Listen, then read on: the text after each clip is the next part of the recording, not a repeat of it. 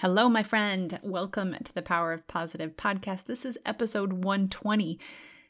And today we're talking about friendship. It's funny that I start almost all the podcasts saying hello, friend, and I do that on my Insta stories as well. And yet, today's topic is friendship is hard. I made a post about this recently on social media and got so many responses that I feel as though it deserves an episode. And actually, I know I've talked about this before, but as I grow and evolve as a human, I feel like I have new um, experiences and ideas to share. So here we are. Friendship is hard, or at least that was the story that I was telling myself. I still tell myself that occasionally, but I catch myself and remind myself to change my thinking because friendship is worth the effort that it takes when it's with the right people. Making new friends is hard, especially as an adult. We got married young and moved to a new town, and I had a really hard time finding friends. I think initially it was that the people I was working with weren't really people I would be friends with because most were still in high school. I think that played a huge role in me finding new friends uh, in my my 20s. I also think um, growing up in a small town had a big factor. I I grew up in a town of barely 500 people, uh, so I already knew everyone in town. There was no meeting new people. It's not a skill that I had. There was no finding people with similar interests or values. I already knew everyone and I knew who, who I wanted to be friends with and who I didn't. So, as an adult, it was tricky to navigate finding new friends. I thought I found a few good friends, uh, my age, similar interests, but eventually learned that we were just on different paths of life. And that's okay. But for the longest time, I would beat myself up about those friendships ending. I criticized myself for not being a good friend and for not realizing that we weren't a good match before I had put in so much time for the longest time, I mourned the loss of those friendships, and perhaps too long. At one point, I was wishing I hadn't invested my my time and my emotions into those friendships. I just felt silly thinking those were true friends and then finding that those friendships didn't last because I'm the type of friend when I go into the friendship, I'm all in. I I stay up late uh, listening to you share your worries. I answer the phone at all hours and respond to the texts. I'm the be right over when I'm needed. And putting all that heart and time into a friendship and then not having it last, it was just painful. And it left me really questioning if I would ever find a true friend. Those failed friendships made me feel like a failure, like I was a bad friend, made me question who I am, and made me feel like I was doing something wrong, like there was something wrong with me for not having more friends. I was in a pretty low place for quite a while thinking all those thoughts, those negative thoughts about myself and friendships.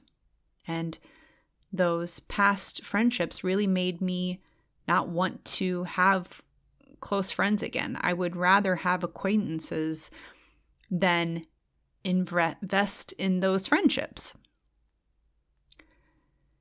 I'm at a place now where I can give gratitude to those friendships that are no more. I can reflect and realize that each one taught me something about myself or something I do or don't want in a friend.